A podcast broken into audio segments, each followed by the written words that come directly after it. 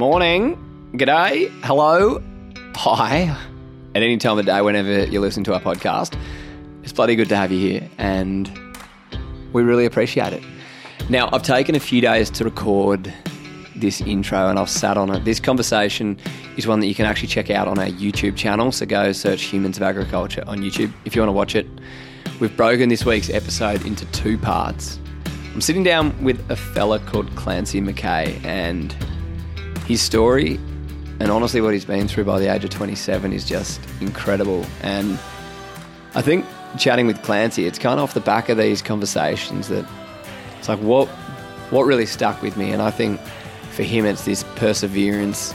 The word resilience gets thrown out so much, but his ability to overcome challenges and see the good side of life and the learnings from it and what he calls trials is just truly extraordinary. As we'll touch on in this conversation, his childhood and upbringing is probably unlike many people. For me, it was worlds away from anything I could imagine. I can't even begin to understand what it's like to live in Australia without running water and electricity to your house. But he did it alongside his three brothers, and today he's at Marcus Oldham, he's on a scholarship, he has big dreams for the future. So let's just jump straight into this first part of the conversation.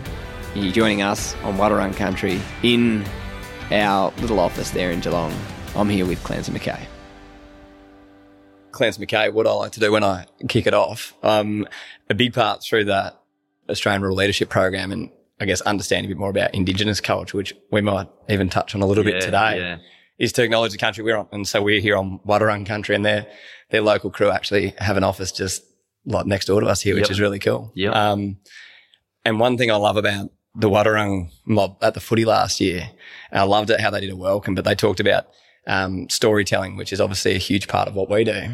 And they said that, like, here on this country, but on lands right around Australia, Indigenous Australians have used stories to pass on knowledge, create connection, and share wisdom for tens of thousands of years and hundreds of generations. And I'm excited to sit down with you today, mate, and hear a little bit about your story. See if I can tell a few stories. And I reckon, well, from what I've heard, you are 27, but I reckon you've lived for a few men already. Yeah, I had a few battles, that's for sure. So you want us to sort of start from the bottom, sort of where I grew up? And well, I'd love to know. So we're in Geelong. We don't get to do too many of these episodes face-to-face. So what brings you down to southern Australia? To Marcus, so basically growing up as a kid, I Robbie and Timmy McGavin, I'd heard a lot of stories about what they were able to do after going to Marcus. And my dad used to be neighbours with Bob McGavin, their father, and they were really good mates. And Robbie and Timmy used to work for my dad off and on. So basically, my old man would tell me how amazing these boys were and what they were able to achieve. And so I always had this idea in my head that Marcus was this amazing place, and if you went there, I'd be able to do great things after going. I never thought that I'd actually go there. And it was the last year I was driving back north to do another year. I was like, I think I was going through Longreach, and I was like, late RV. And I just thinking business, like, how am I going to set myself up? I know nothing about accounting or anything like that. How am I going to basically get out of this trend of just working for every dollar? So I messaged them guys, and I feel like an idiot doing it now. I messaged Robbie and Timmy. I said, I hadn't actually seen them for a long time because my old man, when he passed away, Timmy was actually executor of my dad's will. So we had a fair bit of connection with Robbie and Timmy through that. So I had that connection again. And so I reached out, messaged them. I said, listen, fellas, I really want to sort of start setting myself up. What should I do? I want to learn about business. And straight away, go to Marcus Oldham, mate. You need to go to Marcus Oldham. And I was like, oh, you're an idiot. Bloody Robbie's the chairman of the college for one. And I felt silly, eh? And I was like, geez, do I actually fit that mold? You know, that was because I was just such a wild kid at school and didn't really think that I'd fit in down here. And I was definitely wrong once I got accepted, and I landed an amazing scholarship, the Carl Scholarship through Dennis and Jill Conway. Like, that was just game changer for me. So once I got down here, and like even after like I'm through halfway through the second trimester now, I just feel like I've got that much more confidence, and I've got these big ideas for next year. I feel like I could go and attack them now, and I've got enough of knowledge to pull them on, you know. I'm loving that. It's definitely been an eye-opener for me. So that's how I've ended up in Geelong, in the cold country. It is very cold at the moment, and I think what's really cool. Like, I'm a Marcus student, and I think there's. It's an interesting network once you kind of sink your teeth into it. But it's funny, like 7 days is a long time in the world, I think. Or 10 days ago, you got to speak at the cocktail party for all scholarship recipients. And off the back of that, I had several people reach out to me going, there's this person you need to speak to. They have the most incredible story. They're incredibly humble, haven't talked about it a lot. Yeah. And then a few days later, up you pop. Yeah, yeah. It's cool, eh? And I never thought I'd be on a podcast, and it was just a few people talking to me there at that thing, and I was like, geez, like that would be cool to tell my story in depth, and sort of put the spotlight on the industries I've been in, and sort of give them a bit of a rap too, because there's some amazing things out there that no one, like you say, no one talks about, and to shine a light on that would be cool, glad you give me the opportunity. Yes. Mate, the microphone's always here. I'd love to know how you're feeling at this point in time. Yeah, not too bad. Eh? It feels weird. Yeah, it's always weird talking about yourself, I feel. Yeah, so we'll see how we go. But, yeah, I'll poke through it and, yeah. We'll get there. Now, I've got something. I've got these cards, and they're from another fella that runs a podcast over in the US. It's called the Diary of a CEO Conversation Cards. Yep. I want to pull a card at some stage. Do you want to do it whenever you want? Yeah, whenever you decide. We can go one now if you want. Oh, and we both answer the question? Yep. Sounds good. Then we can work it out. You'll get to know a little bit about me. I'll get to know a little bit about you. Pick a card, any card. I feel like a magician. What does that say? Do you remember a moment when you realised that you loved your job? And when was the last time you hated your job? That's a good one. Jeez, what a way to start. Yeah, so I'm asking you that? Well, do you want to go first and then I'll do it as well? Do you remember a moment when you realised that you loved your job? Well, I've always grown up in the bush, and I guess like my job's always been a different role, just from either being a contractor or breaking in horses, or when it come to chopper mustering, So I've loved every bit of it, but at the same time, I've always been a gypsy, I'd stay in one thing and then I'd go into the next, and I always bounce between. That's what keeps me fresh, is just been the ability to be able to do all these things for certain times in the year, and it keeps my mind racing. But meanwhile, if I've got to fly all year and just muster cattle all year, by the end of the year, I'm really burnt out and worn out. So yeah, I guess I've always loved every bit of it. But yeah, like as you say, if you stay in the one thing too long, you get sour on it. You need change and need to be learning new things and whatnot. So that's what keeps me fresh. When was the last time you hated your job? I've never really hated any of the things I did. I definitely got sour by staying in the one place. I had trouble staying in big companies and whatnot. I just love the idea of being a contractor, and I'm here for 3 months, then I'm over here for 3 months, and I'm meeting all these different people, different styles of working cattle or different breeds of cattle, different country. Like I'm big on just seeing Australia and seeing all the different parts of it. And I definitely flying. I've seen a lot of the Queensland and the Territory. I've been so lucky to tap into that. So hopefully that answers it. Yeah, a fair bit of mindset on that. Yeah. I'll keep it short and sweet.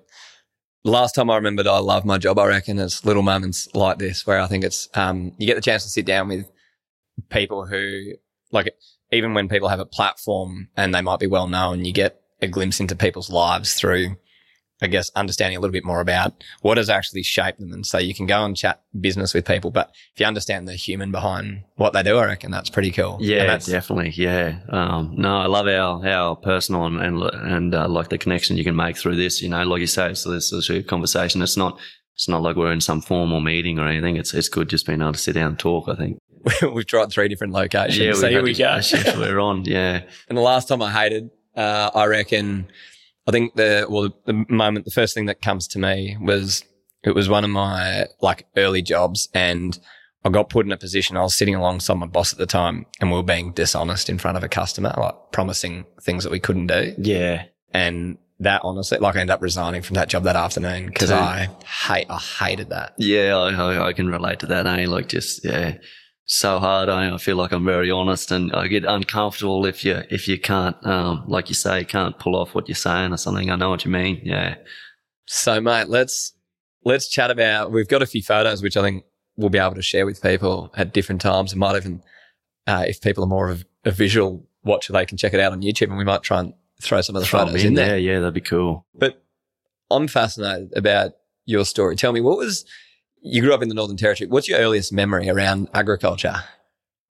Yeah, that's a hard one, eh? I grew up on a place called Mount Min Station, which is about 3 hours southeast of Katherine, and my parents had brought it as a bear block. So it used to be part of Mountain Valley, which was owned by Ben Tapp back then. And my parents went through the process of getting it subdivided off, and it was just this bare rough block. You know, it had no fences, nothing. So we wheeled in there in a caravan and picked a good spot in Wyoming and talked to the Aboriginals there and worked out where would be above the floodline and whatnot. And they were really good to us there. I got some real fond memories of growing up as a kid and the communities around there. Because they used to always come fishing. We had a big Roper River used to run right through our place just down from the house there. And it was unreal barramundi fishing, and so we had a lot to do with them. And I guess so for the first couple of years we pulled that caravan in there and just set it up on top of the hill, and there was no power, no water, no telephone, and we used to just go down, get a load of water and bring it up from the Roper River or whatever, and that's how we lived for the first few years until we could build a house and get formed there. So I remember growing up rough and just being like, to me, it wasn't rough. It was just normal, but it was just the freedom, like the things we used to do when we were kids there was unbelievable. Like we did school there from Alice Springs, which is, I think it was like 14 hours away through HF radio. So we'd have times that we had to talk on the HF radio with our teachers and whatnot. So we'd do class from maybe 8 until 11 at the most. So the rest of the day was just freedom, and mum and dad were that busy, so we just run wild, like my brother and I, Jono. Our older brother, Alex, he ended up getting sent away to boarding school down in Alice, so we sort of missed old Ali a bit there in the end. But, yeah, we used to just go hunting. That's a lot of the memories I got, is just hunting of little slug guns. We would just go out and hunt crows and go down to the river, which was right there. And looking back, it's amazing that we didn't get eaten by crocs. Like we were just – Jono and I would do the silliest things, down in that river, like fishing and – just swimming in little muddy holes off the edge of the water, like just so stupid looking back. But we were bush kids, we were very careful too. Like we'd see a big muddy hole and billabongs, we loved swimming in them. So we'd get sticks and drag them and make sure there's no crocs and stuff like that. But just stupid, eh? Just silly little kids, eh? Incredibly practical, eh? Yeah, we love catching snakes, like big olive pythons, like the big monsters up there. They get sort of, I don't know how big they'd get, well over 3 meters, some of them. And we'd wrestle them, like memories of that, like just stuff like that. Mum was terrified of snakes, and would bring these snakes home, and yeah, it's funny looking back. I mean, we were so wild, and that's sort of what led us to leave the territory after 13 years. We moved down to Goondiwindi, and that was because Mum and Dad, like Jock and Kerry, sort of believed that we needed to be more exposed and get a proper education and be around people. Like we were sort of the last stop on the end of the road. After us, there were sort of communities and then Roper Bar Store. And yeah, we just never really seen anyone. And that was, I think, like we loved it. But yeah, our parents and they just worked so hard building that place up around us. By the time we left, it was amazing, you know, beautiful gardens. And then we got a house from an abandoned prawn farm. My old man got it on, cut it off the stilts and trucked it all the way there and built it up. And, yeah, it was amazing, that place, when we left it. You know, it was a hard block, but it was just beautiful. It was home and always will be, you know. I got so many memories of that place. So, what did your parents do, like, to lead them down that path? To lead them there, yeah. Well, my old man, he had done a lot of time in the territory. He was really close with the Fisher family, who I'll talk about later. So he went to boarding school with Alan Fisher, who was sort of his best mate. And so he'd done a couple of years up on a place called Mary River for an old fella who was sort of like a potty dodger. They were back in those days. Like my old man was born in 1947, so I'm talking sort of in the 60s. They'd spend a lot of time going out with the Aboriginal crew and whatnot, and they'd go out into the neighbours' country and coach a muster. So they would have a little handful of cows, get a little handful of clean skin cows or whatever together. So they might have 40 or 50, and then just go out, track cattle and build a big mob up, and then bring them back to Mary River Station. And they'd do all that on Brumbies. It was just all Brumbies they were caught. They'd Brumby run, breaking the Brumbies. It was wild, wild times, eh? So he had a deep love for the territory. So yeah, he always wanted to get back there. And his old man, and had left country to the brothers. There was three of them, so Jock, Michael, and Ewan, and they all had little pieces of country around Bark Alden, and Jericho. Yeah, so Dad had that little place called Mulgrave, and that's when he was neighbours with the McGavins, yeah, with Bob, and And mum had sort of met the old man. He was a cart and horse trainer, and he was a fair bit older than my mother. But yeah, that's sort of how they, mum had a love for horses, and that's sort of how they got connected. And eventually it come time, I think it was after the, when the wool board crashed or whatever it was, that put down a lot of sheep. So after that, they sort of thought, oh, well, we need a change. And my two brothers were on the ground then. They were born in Longreach. That's when they moved to the Territory and eventually, yeah, seen an opportunity to get Mount McMinn and get it subdivided and pull it on. Like huge risk and a lot of guts to try and do something like that. My mum would have been, well, she was probably 21 when she had Alex and then Jono. So yeah, she would have been about 27, had three little boys and trying to like living, you can see in the photos, they're living really, really hard and trying to pull that on. I just credit to them, it was amazing. And I remember my old man would go away for, in the wet season, because we get flooded in a lot at Mount Min during the wet, and we're on that big sand ridge, so it's like an island, and we'd get food flowing into us, through the choppers and whatnot. Dad would be gone for 2 or 3 months to keep the money rolling in, building sheds, building yards. Like, he was really capable of building things, and so that's what would keep the money ticking, was the old man be gone. So we wouldn't see the old fella for ages, and yeah, it's just funny, just hard times were so normal to us, It's just how we went about things, eh? It's good. Was it around the time that you ended up down in Goondiwindi that I guess your perspectives changed, that the way you guys were living up there wasn't how every kid kind of grew up? Yeah, I definitely had trouble adjusting. I was a wild little fellow, and I fell in with a wild crowd. They weren't a bad crowd, they were good kids and whatnot, but I was just never had a full-time teacher stand up in front of me and always been told what to do. And I was very independent. Like, we were so independent because we just had so much freedom when we were little, and so I had trouble with that, and I was always in trouble. I'd maybe not real bad trouble until my parents actually split up. So I'll walk you through Goondiwindi. I suppose we moved down to Goondiwindi, and the plan was to put us kids through school and take it a bit easier. My old man had imported a Corduroy Stallion, which was a duster scamp back in the 71, 72 from America, because he lived over in America and was a cut and horse fella and done rodeoing over there as well. So when we moved to the Territory, we were out of that game, because there was no access to that, but we still had all them amazing horses, and Dad continued to breed them. So the plan was to get back to Goondiwindi, get more in touch with our horses again, get us boys into school and spend more time with us kids, because our parents just worked so hard. We'd only see them like morning, night, they were gone all day. So that was the plan. Take it a little bit easier. We brought a little 1,000-acre place down there. But when we got there, my parents, same old thing, seen opportunities, and one of the opportunities was to open a butcher shop up in Gundy, and then which my mother run. And then my old man was build a feedlot on our place called Newstead, and was basically crossbreeding, first crossing black-headed Dorper sheep with Merinos or whatever to still get a bit of wool, and then and grain feeding them to basically offer a grain-fed lamb product. And they were selling it all over, like all around Australia. And at one point they were selling it even to China through Acton Super Beef. It was really... It was a good business, but same thing, just they were working so hard. Mum would drive all the way to town, get up like extremely early, same thing. We weren't seeing much of her, and then we weren't seeing much of Dad. They just work. And it was really dependent on the climate, if it didn't rain, we had some bad droughts or Gundy, and just the business wasn't working, and the stress that it put on them has sort of split them apart. So when they split up, mum went moved to Lismore and started studying uni again, and she started in a few different things. Got offered, I think it was bioscience, and then got really high marks in that, and then they offered her law, and she's like, "Oh, law, I'll pull that on." Ended up receiving honours in law, and is now a partner in a law firm at Yamba on the coast there. So it was pretty amazing for her to pull that on. 45, incredible woman, eh? Dad went back to the Territory, and Queensland was a contract weaner breaker and contract musterer.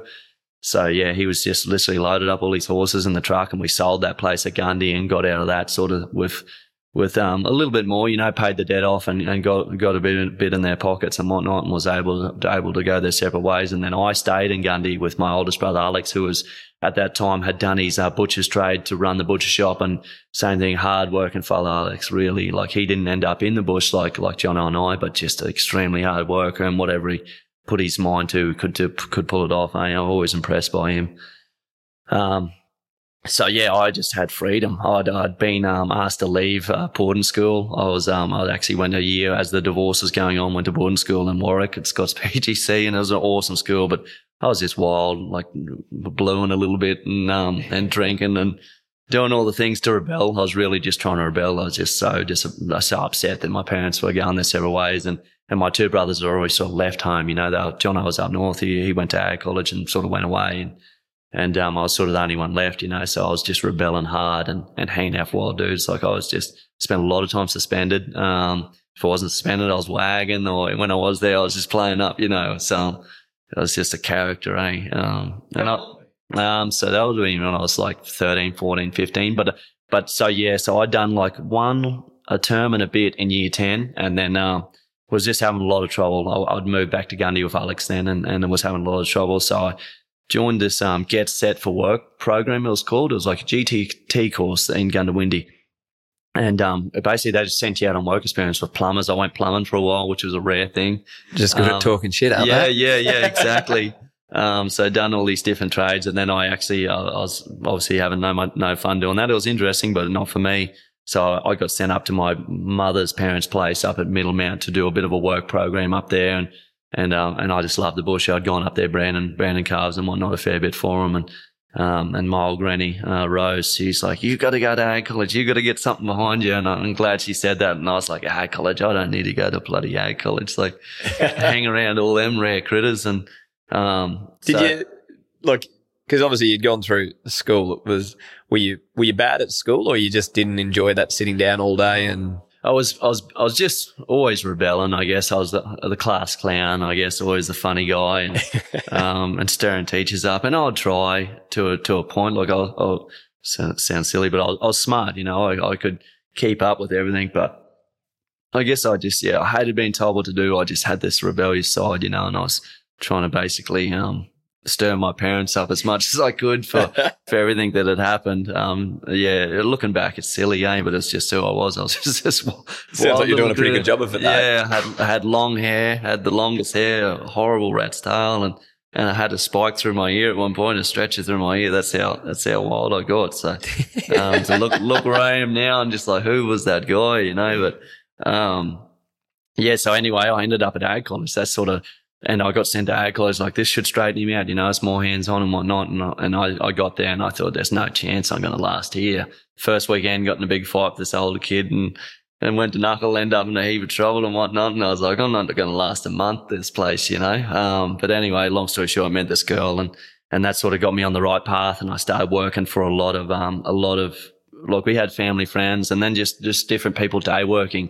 And getting to go out and muster on weekends and earning money, and then I just fell back in love with the bush, you know, and got that real hunger for it again. So I'd done my 2 years at ag college, went back up north with my old man for the first year out, and was I'd done a heap of horse breaking with him, and then went wean breaking with him at Brunette Downs, big place on the Barkly there, and which was the best thing I ever did. Me and the old man blued like buggery, but geez, I learned so much off him. Amazing cattleman and horseman, eh? And then just like his style of breaking weaners and educating weaners and was crazy. Like, we'd break in 1,200 weaners a day. We'd do 600 in the morning and 600 in the afternoon, educating them.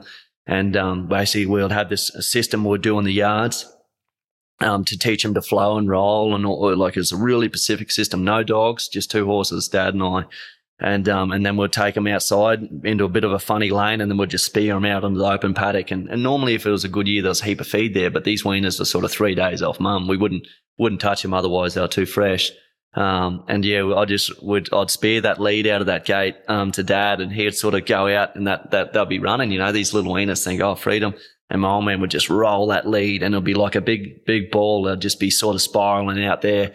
And my job was just to get all the tail out and then come and join him, and we'd have our 600, and then we'd just work opposite each other and basically settle those weaners down, because we had done so much work in the yard, which took us about, I say a lot of work, it was probably 30 minutes at the most, 40 minutes in the yard. When we'd get them out there, we'd settle them down, and all of a sudden they'd start to feed, and you'd sort of migrate them for probably 4K or so, let them feed out and whatnot, slowly coach the tail along. And then the trick was, once they were full, was to get them to camp, which is extremely hard. And if you could get that mob to settle down and all start to camp under the trees, you had them. Like, they'd sit down and think about everything you had just done with them. And when those cattle got up from chewing their cud and whatnot, they were different animals, and we would just march them. Like, we'd have them stretch out for a K. Dad would always be up on the point, and then I'd just make sure the tail was connected and nothing was sort of feeding out in the wings. But you'd just have them just hypnotised, eh? And, yeah, just amazing stockman, eh? Like, what he was able to pull off. And so that sort of set me up for flying later on, which I'll talk about, just a lot of the stuff he taught me with cattle and reading cattle.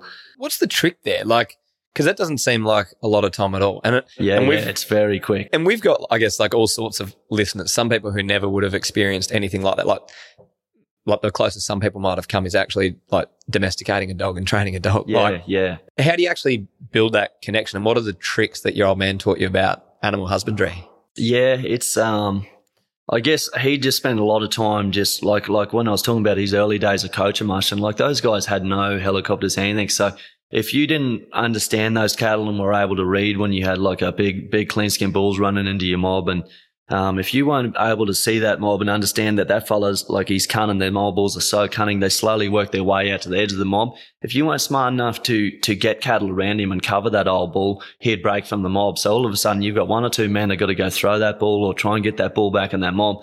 So you've got to be 10 steps ahead all the time, and that's when it comes in reading cattle. You've got to really know what they're thinking, and they'll tell you everything by the way their ears are, their eyes are, the way they're facing.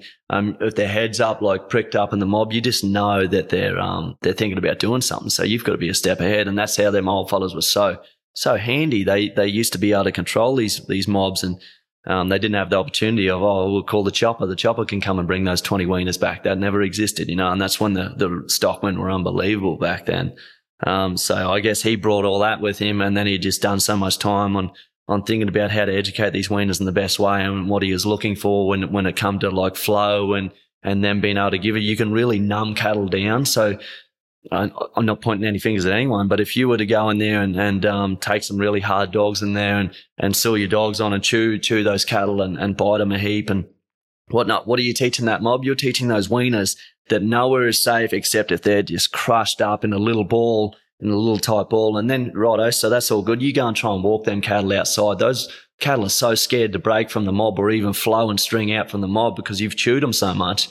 You try and walk 20K, 30K off those cattle, like you won't be able to do it. You know, you've taught them that they're that scared to break from the mob. So it's all about thinking what and cattle love to string out. You know, when you think about cattle walk in on a pad to go to water, single file and whatnot, water, and then when they go to feed out, they walk out on their little pads. And when they get to the spot they want to feed out, then they spread out and they turn into the thing. So if you're going to walk mobs in a big blob and whatnot, you're sort of almost saying, feed out, you know, like you let that wing sort of poke out towards you and feed out. You're teaching that mentality. But if you keep them nice and narrow and strung out and thin, you hypnotize them. Like, it's in their nature. They're happy to walk out when they're skinny and single file. It's like, so what did he teach me really was just understanding them, you know, and it's the same when I went into the buffalo game. I'll talk about that. It was a whole different ball game that Normie Fisher taught me. And then the crocodiles, it's all instincts, you know. You got to understand how these animals work, and they're predictable because they their instincts will tell you, you know. You just got to learn to read them. Everything's about reading them and how do they work and how do they operate. Yeah, so I don't know if that really answers your question. Yeah, no, it does. It's fascinating to see you talk about, and you can see, like, I can see by looking at you, like you're visualizing the animals, and you can see them there in front of you. Yeah. It's weird, eh? I get a bit on a tangent all the time when I'm talking about cattle and stuff, eh? I just, love it. So while you were up in the territory on this stint, was this where you started to ride Bronx and start to rodeo a little bit? Yeah, so I'd sort of started to get on a few when I was at Ag College. It was a good area, Central Queensland. So that was an Emerald when the Emerald one was open, and I sort of started to get on a few and get the bug a bit, you know, get on saddle bronc horses. So when I went up north with my old man and so that was the first year Brunette, done a couple. And then the following year I worked for my brother Jono, who was only 21 and created, a contracting team, you know, which is a big thing at 21 to try and have 7 men underneath you and run a show, you know. And a lot of people said to him in the early days, mate, you need more wet saddle blankets, you know, you're too. It wasn't that he was too green. He'd done the time, Jono, but it's just, he's too young, this bloke. He doesn't know what he's doing. And it was very, very ballsy, if I can say that, for him to pull that on, and he's done really well out of it. You know, he's been going for us 9 years. He's 30 this year, and And, you know, he always seems to pull it off, and he fences and yard builds as well now, and he's very successful, him and his partner Tony. You know, they've done great things, so I love looking at them and seeing what they're up to. And trying to remember the question. Oh, no, you're right. Rodeoing, yeah. Yeah. So that year working for Jono, I managed to do quite a few in the golf, you know, and got to go to some shows and just got so hungry for it, you know. Got on a couple bareback horses as well, and so the next year was the plan. I sort of got the bug. I ended up going and working for Hewitt Calco there for a little bit, and I done a lot of rodeos, which was on there. They just brought Pagani at Mara, and was starting to really get the ball rolling with building their name. So I got to do a lot of rodeos, and I was just saving my chips, and an opportunity come to go to America, just on a 3-month Estevita or whatever. And so I went over there. Which was, America's where it's at, you know, like you can do 5 or 6 in a weekend if you really want to go hard, you know, there's so many, and you don't have to travel. In Australia, you got to travel, you drive 13 hours to some of these shows all the time, you know, and it's just so expensive. You can't really make money of it over here. Over there, it's a career. Those fellas who are in the top 15 in the world, they've made a career out of it, and it's amazing. And they're just the most elite of the elite. So I went over there and, went really hard. I spent a bit of time. I landed in Cody, Wyoming, and ended up becoming really good mates with a fellow called Robbie Dawson, and we decided to go up to Kendra on a bit of a run. Done a few rodeos at Cody, and then we went to Kendra and worked in the feedlot and done a few up there. So that was a bunch of fun. And then I must have had about 5 weeks left on my time there before I had my flights home. So we went back to Cody, Wyoming, and went really hard. I had there was a month left. Cody, Wyoming's a really unique place. It's I think it was one of the first rodeos, but it's 90 days of rodeo. So it starts on the 1st of June, goes right through till the end of August, and has a set of finals. So every single night you can get on Bronx. Every night, yeah. It's a full rodeo, and it's like clockwork. It's so well run. It's 2 hours every night. They just run every event. It's an amazing place. And if you're a young fella trying to earn stripes and get on a heap of horses, which is how you get good, you've got to get on a wedge of horses, and just because you don't see much of the ride. It's 8 seconds, but you don't see much of it. It happens so quick, and the adrenaline. So the more you can get on, the more you slow down time and understand what your job is. So yeah, at one point there when we got back there for August, I think it was like 35 days. I got on like 40-something horses. Like sometimes Maury Tate would ask me to get on like a couple a night if they were a bit short on riders, and I was all busted up. My legs were all busted up, like all calcified from getting on so many. And I remember I've got my left arm stomped on by this big swayback mare, and it was all swollen. But I just had this mentality like I'm just going to ride every night and try and make these finals, and then try and win the average buckle or whatever, and do that. And that was a big thing for me, was just going to knuckle over there and just showing that I had guts, and people took notice, you know, and which sort of eventually led me to getting that scholarship to go down into Western Texas College the following year, because I had these connections, and they're like, this guy really wants it, you know, he's got ticker. So that sort of set me up. Tell me a bit about the scholarship. Yep. So basically, I landed that one at Snyder, and a lot of good Australian fellas go over to Snyder. The coach there is a fella called Greg Rhodes, and he loves Aussies, you know, so that's a massive thing for us, just having a connection there with Greg. It was basically, a lot of them schools in the south, and not every college has a rodeo team, but down there it's definitely more common. So basically they would give you a scholarship, or you'd pay to go to the school, whichever happened.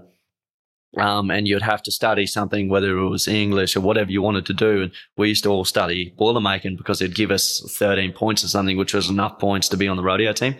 So we'd all just go Boilermaking, and we got along. Like we had a real good instructor when I was there. And so we just Boilermaking, and he was real lenient on us too. So if we had rodeos we were going to, it wouldn't sort of worry him too much. Basically you had to practice Tuesdays and Thursdays, I think it was. You'd go to practice. They had their own stock, and the boys would get on bulls, and then the bronc riders would get on broncs. The ropers would rope, vice versa. So we'd practice, and then not every weekend, but every second or third, you'd have a college rodeo. So you'd go and verse all the colleges in the rodeo teams, and Greg would pick people who are riding well to represent the college, like pick two in each event, whatever, and basically, if you got enough points, I think I never even finished a full season there because my old man got sick. But if you got enough points, like your college got enough points, you go to the finals, and if you won the finals, it's a big deal, big name for the school, and then and they would set your name up to go into the pros. You know, like a lot of these boys are already riding pro rodeo over there, but yeah, you get that ticket on your thing, winning the college finals, big deal over there. But yeah, so I'd done the college thing for probably nearly 6 months thinking back. And then my old man got diagnosed with cancer, which was misdiagnosed. It was a real shame. It started off as a little sun cancer in his ear, and they'd cut it out and they sent away and said, "Oh, we got it all," and whatnot, but they hadn't. They'd missed the tiniest bit. And it basically got in the nerve and followed the nerve over the top of his brain and then just spread. And his face actually dropped down, and it was misdiagnosed as Bell's palsy because it blocked a nerve here, so that it dropped down. And Bell's palsy is meant to last for 3 to 6 months at the very most. And this went on for like a year and a half, and he went to all these specialists, and I just don't know how, but they just couldn't pick that cancer up, you know. And by the time they did land, it was up in Darwin. This really good fella, Dad, I'd gone and seen, he was up in Katherine working, and gone and seen an old doctor that we had when we were in the territory, and he said, "I can't diagnose a Jock, but I know a bloke that will. I don't believe in coincidence. I think there's something really wrong here," because he's in pain, you know. It was hurting. Bell's palsy, he's not meant to hurt, you know. He's in pain, all this nerve pain and whatnot. So he's sent to Darwin, and old mate picked it up in 10 minutes. Said, "Mate, you got viral neuro spread," or something else called. I'm not exactly sure of what the actual cancer's name was. And anyway, yeah. So this all happened while I was over at college, and getting the phone call from him to say that he'd had that, it rocked me, you know, because I was like, what bloody, because we were like, we didn't really know what it was, but I never thought it'd be that serious, you know, like didn't realize it was so savage. And basically he rang up, said, "Listen, I bloody, it's all through my brain and whatnot. They're going to try radiation and see what we can do." So he was getting radiation treatment. I said, "Right, I'll be home, you know, I'll talk to the coach and I'm coming home." He's like, "No, mate, bloody stick it out." And I could have stuck it out for 2 or 3 years over there, you know, like on that scholarship, you know, you just get better and better. And I was young enough to stay there for that long. And I had a 5-year sports visa through the college, which is unreal. Anyways, but I was like, bugger that, you know, I've got to get home. And so I ripped home as soon as I could, landed, and I rang my 2 older brothers and I said, "Geez, we need to get Dad somewhere to pull up, you know, and get him a base." And my old man liked Richmond because it was sort of, not far from Jono, where Jono lived. It was only about an hour away from Jono, and it was close enough to Townsville if he needed treatment and whatnot. So we sort of planned on getting a spot there, and I was like, how can I make money really quick using the stuff I know to help the old man out? And I remember when I was working in the Gulf, I had done a bit of work with a fella called Rivers, a bit of a legend up there in the Gulf, flying wise, and I was pretty good mates with Rivers, and I said, "Mate, would you and John Logan be, you know, take me on if I went and done my chopper license?" And they're like, "Yeah, 100%. So I ripped through that, done that in 4 months, which is crazy, like really quick. You know, it was 4 and a bit months, and you got 7 exams to pass. But if you fail them, you can eventually get locked out for 3 months. And that's how some of them poor fellas get stuck there for so long trying to get their license. And I was just lucky, had a good run, got my exams done. Just lucky. Yeah, I just want to like jump in there for 2 seconds, and it's only a little question, but like, so you're looking at how you can earn money to help support the old man. Exactly, yeah. The chopper license costs a fair fortune as well. Yeah, Hex debt. So there was a new thing that had just come out through TAFE, and they offered basically they'll pay for your license. You'd have to pay 20% straight up on interest on your license, which is about 20 grand. It cost me about 90 grand. It's a lot of money. And if you'd done it off your own bat, you could probably do it for 70 or a bit less, you know, if you had no trouble with it. So I done it through Hex. Yeah, right. That's how, which was really lucky for me, you know. Without it, I wouldn't have been able to get it. So that was really lucky doing it through Hex and getting going. Was it a big motivator too, knowing that, I guess, off the back of you getting that license, that you're able to then earn your keep in a quite a quick way? Yeah, exactly. Yeah, yeah. And like, just the people I went to work for, Barclay Helicopters, like I knew it was a really good company, and I had that job secured. So if I could just do that license and get there, I knew the snowball effect, I'd get rolling and start getting some good money coming through and be able to help the old man out and do all that. So yeah, it was a big motivator just having that in mind, and that's probably why I hooked into it so quickly, because I was just so hungry for it, you know, like I really wanted to get it and do that. And yeah, I worked for them for 4 years, Barclay, 4 years. Yeah, it was roughly 4 years. And it was in 2020 that my old man passed away. So he battled that cancer for a long time. Like, it was horrible because his face had dropped down. He never stopped working. Like, he just kept wiener breaking, like whether he was a Brunette, and then he went to Newcastle Walkers, and by the end of it, he was probably 65 kilo. And this was the man who was 105 kilo, big, strong, fit man, you know, and by then, when he actually died, there was nothing left of him. It was just bones. And And I always thought nothing. I always had this thing in my head, oh, it can't get any worse. You know, something would happen. So his face had dropped down. Eventually they'd done some plastic surgery to fix his mouth up. So instead of having the big droop, so picked his mouth back up, and they were going to try and fix his eye because he couldn't shut his eye, you know, and he's getting all this dust from working cattle in his eye and whatnot. So eventually they just sewed his eye shut, which is horrible. So he had his eye sewed shut like that. And I was like, it can't get any worse, you know, and eventually he just started losing more and more weight. And eventually the cancer had spread down and got into his throat and took his voice. So he could only talk in a very raspy whisper. So my dad had some really good mates that he loved talking to on the phone, and, you know, some great mates he'd talk for an hour and a half to, you know. When that happened, he lost all that. Like, his mates couldn't understand. He was horrible, you know. They couldn't even understand what he was saying.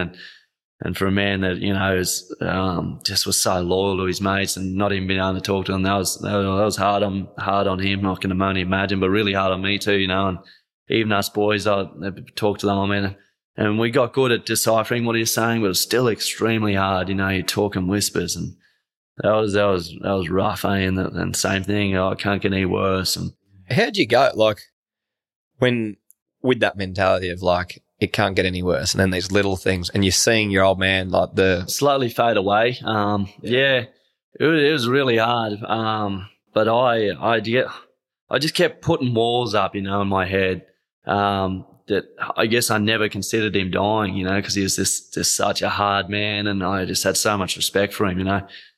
So I never seen him. I just always thought, he's never going to die, you know, which is just so stupid, you know. There was nothing. He had had radiation. He had had chemo. I remember him going to work, and he was doing that chemo, and he'd just be spewing, you know, like trying to saddle his horse and whatnot. Like, no power left to even get his saddle on. He had a system to where you'd have the step ladder and do all this stuff to get his saddle on. And once he was on a horse, it was like he had all his power back, you know, because I'd love to show you this photo of him just before he died in Newcastle in his favourite mare, which I've actually got now, Sugar Shaker.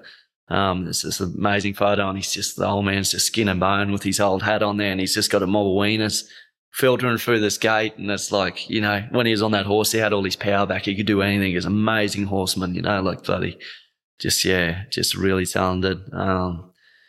So yeah, it was tricky. I just kept putting walls up, and I never thought he was going to die, you know. And when he did die, I'll tell you about that too. It was the start of 2020, February 2020.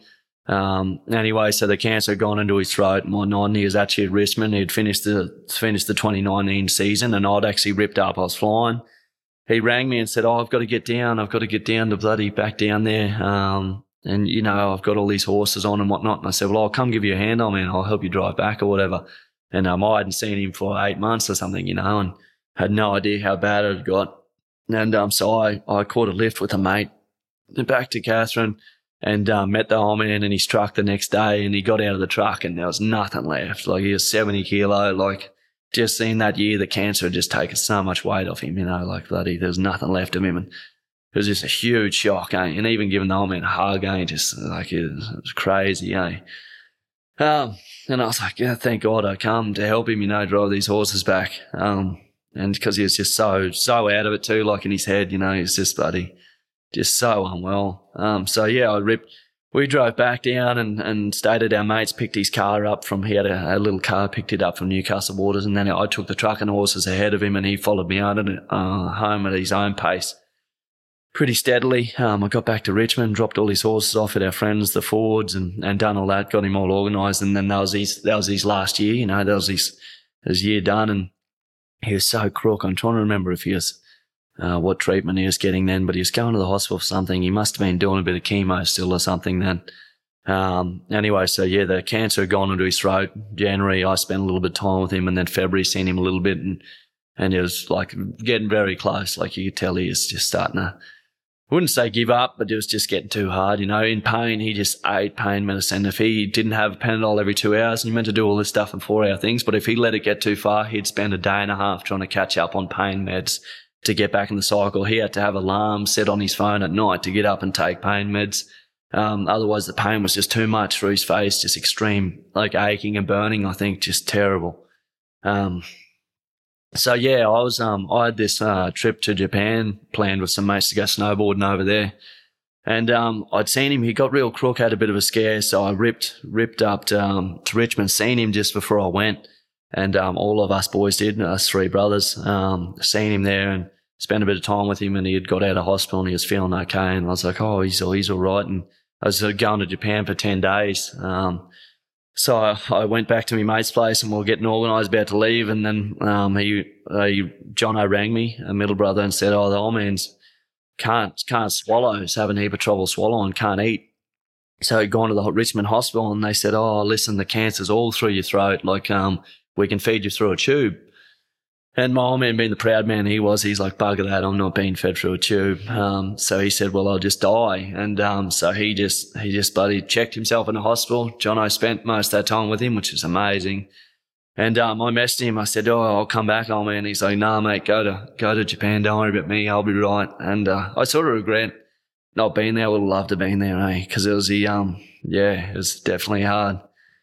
So he starved himself. I think I was like 15 days. Far out. He's a fighter. Yeah, hard to talk about. Basically, battle it. And he made his 73rd birthday, I think, was like on Valentine's Day. No, he was on the 11th of February, made his birthday, and wouldn't take any pain meds. John, I reckon, like they kept offering, oh, we'll put you on morphine, you're just sign out. And he's like, no, I want to make my birthday. Made his birthday, and then the pain was so much because he was starving and so thirsty, wasn't allowed water or anything. They put him on morphine and whatnot, and he was just like a zombie then, and then died on Valentine's Day, in February, which is a good reminder. Every Valentine's Day comes around, I'm like, oh, it's the old man's thing, so it makes me remember that. And, I'm just that proud that, what a fighter, ain't I? Battle for that long. So that all happened while I was in Japan, I think it was, he died while I was over there. And it was hard being over there with my mates and I was having a bunch of fun, but it's just playing on my mind. I was just thinking about that and not being able to talk to him. And he sent me this big message that I've got still, and just like bloody, when you have kids, don't try and change who they are and you just hope that they take the best out of you and all this stuff. And it was really cool, to have that message. And then he's like, I got to go, mate. And that's what he meant. Like, I'm dying or whatever. Got to clear me throat, eh? You're right, mate. It's incredible. That's an incredible message to get. Yeah, it was, eh? It was just so cool. And I sent him one back and I said, listen, old man, I'm lost. I've been flying for a few years now and I just don't know what I want to do and whatnot. And he said, mate, it'll all come. Just bloody, just keep going forward, and chasing whatever you want to chase. And then that was it. Didn't talk to him, didn't hear from him again, and that's when he was just, he was fading out or whatever and didn't even have the strength to reply. So that was rough. And I was talking to Jono the whole way through it, and poor old Jono, he's the only one there, which was rough. I feel bad for him having to go through all that.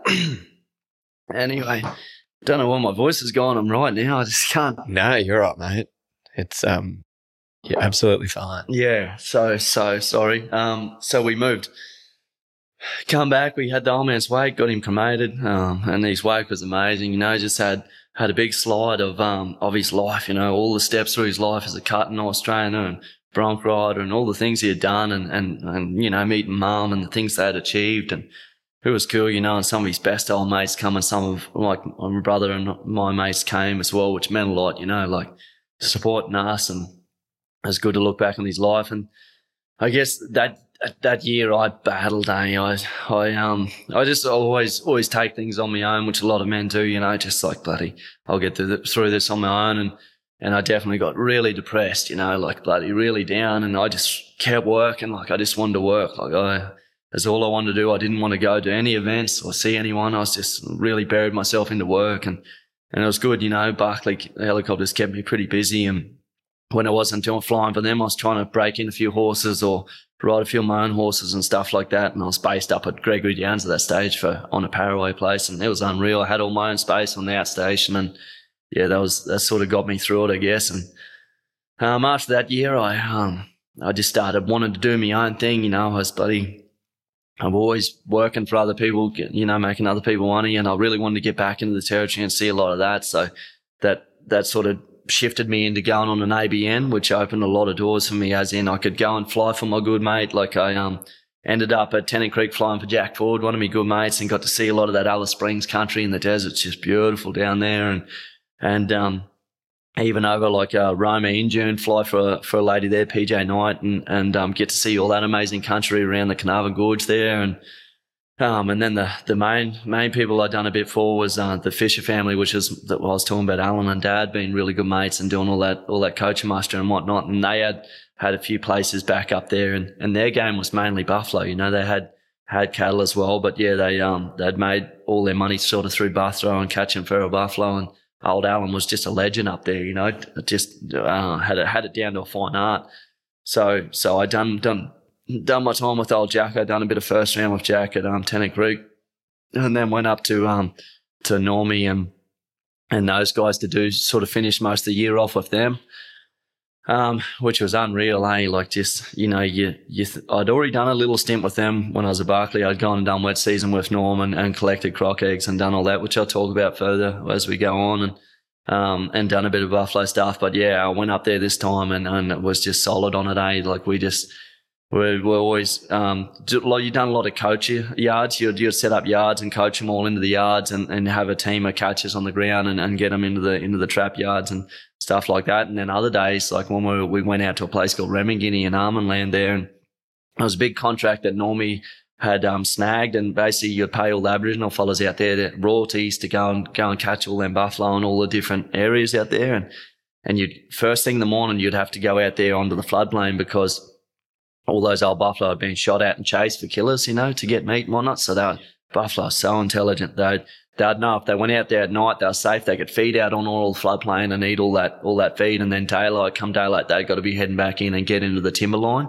And they were safe, and there was that thick in there, you know, they couldn't get shot at or whatever. And so, yeah, we'd have to be there. The crew would get up super early, go out there and be waiting on the edge of the floodplain. And then us chop fellas would get up and basically just run all the bulls into those boys. You know, all those old bulls would be coming back in. You'd have big mobs of cows and calves coming in too, filtering back into the timber. But you'd see all these old lone bulls, and they're just big, cheeky fellas, eh? And they'd just be marching back in. And so, yeah, we'd go really hard for sort of 2 or 3 hours, catch everything that we could catch coming back in for that morning.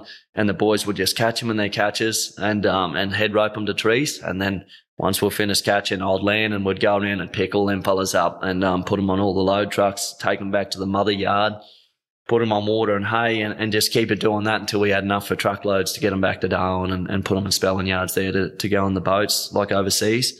So that was unreal. Like buffalo, like Normie Fisher, like the things he knew about buffalo was next level, you know, and how to work them, how they think and operate. Like they're extremely intelligent. They're nothing like cattle. You can't manipulate them and bend them as much as cattle. Like you let them, if you're on the blader one, doesn't matter if you're in a catcher or a chopper and you're trying to bend one way, if you go a little bit too far past his nose and let him duck behind you let that happen once, then that fella knows. Like they'll just do it again and again, and they'll wait for you. You'll be trying to get them to bend around, and then they'll just stop on a dime like a horse and just go straight in behind you. They're so intelligent and strong, like bloody just an amazing animal, eh? So yeah, the Fishers were experts at that.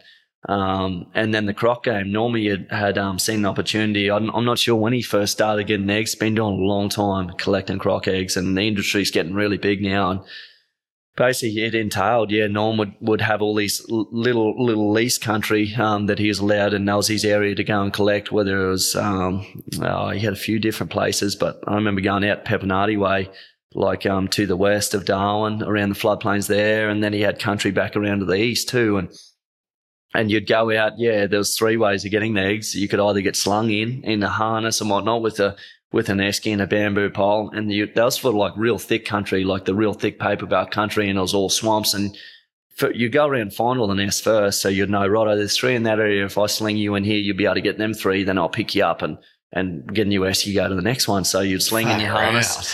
Yeah. And, It was proper cool. Normally you'd sort of put you, I don't know, you might be 5 meters from the nest. Sometimes you'd have to go right onto the nest, but you'd always try and spot the female or get an idea of where you could work your way in and work out where the female was, because it's just so dangerous. You got to be onto it, you know. So we'd sneak our way in there. We'd be able to see the nest when we got dropped in. Sometimes you're on the own. Sometimes you'd have 2 of you, you know. There's always better having 2, like one fella to watch and the other fella to collect eggs and mark them.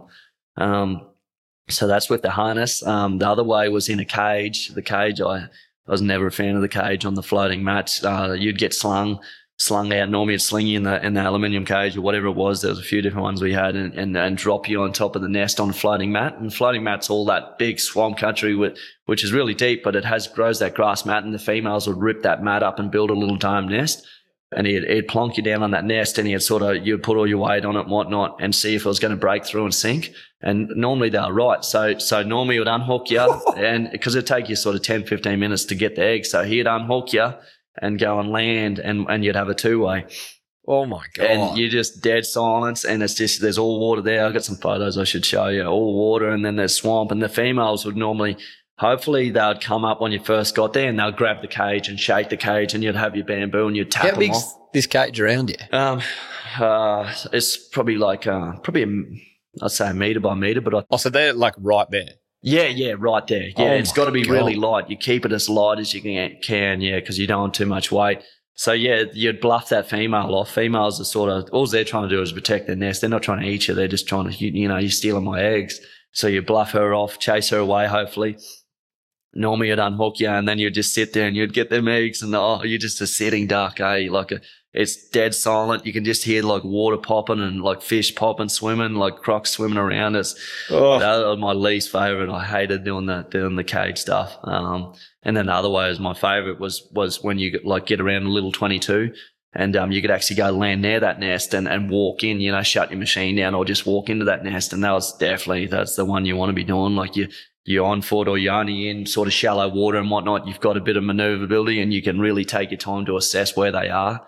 And big males, if you run into big males, especially in that breeding season, they're really hungry because they've just come, like it's finally the wet season, they got all this water to hunt in. They're the ones like if you've seen a male, you just had to either put it down or get the hell away from it because it's just so dangerous. Eh? They're just like the males that are around like that 13, 14 foot, they're big, like pretty big, but they're not huge. The big fellas are sort of more shy and being shot at over the years or whatever it was.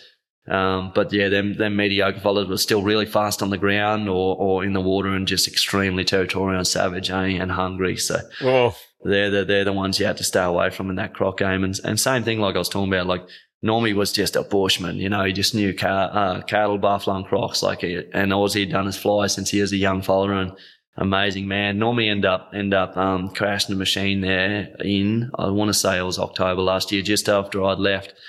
With them out at Remo, they were nearly finished. They had just about to finish packing up there, and then he put that machine down and crashed and died. And he says, buddy, really rough on their family and his two boys, Nathan and Josh, amazing young fellas, ain't so proud of what they're doing. They've taken on everything that Normie was doing, and Josh, he'd be 20 and he's flying, and he got a heap of time in with Norm. Norm trained him up and then Nath was just this freak with a catcher and catching buffalo and that, eh? You just literally run a bull out. Then boys would have it within seconds, just by knowing where to position themselves and read them, it's just they're elite level, eh? And they're so young. So I'm looking forward to see what they're going to do. They've got an amazing future out of them. So as I sit here and think back on what Clancy's kind of just shared in the last hour, it is an incredible, incredible story. It definitely has been really emotional and something which I think in the days since I've made sure that I actually sat with, and I'm really looking forward to making sure that I spend the time listening back to this one, because I think Clancy's story and journey is just remarkable. I think there's so much inspiration in it. So this episode's been broken up into two parts. That's part one. Join us next week for part two of Clancy Mackay. See ya.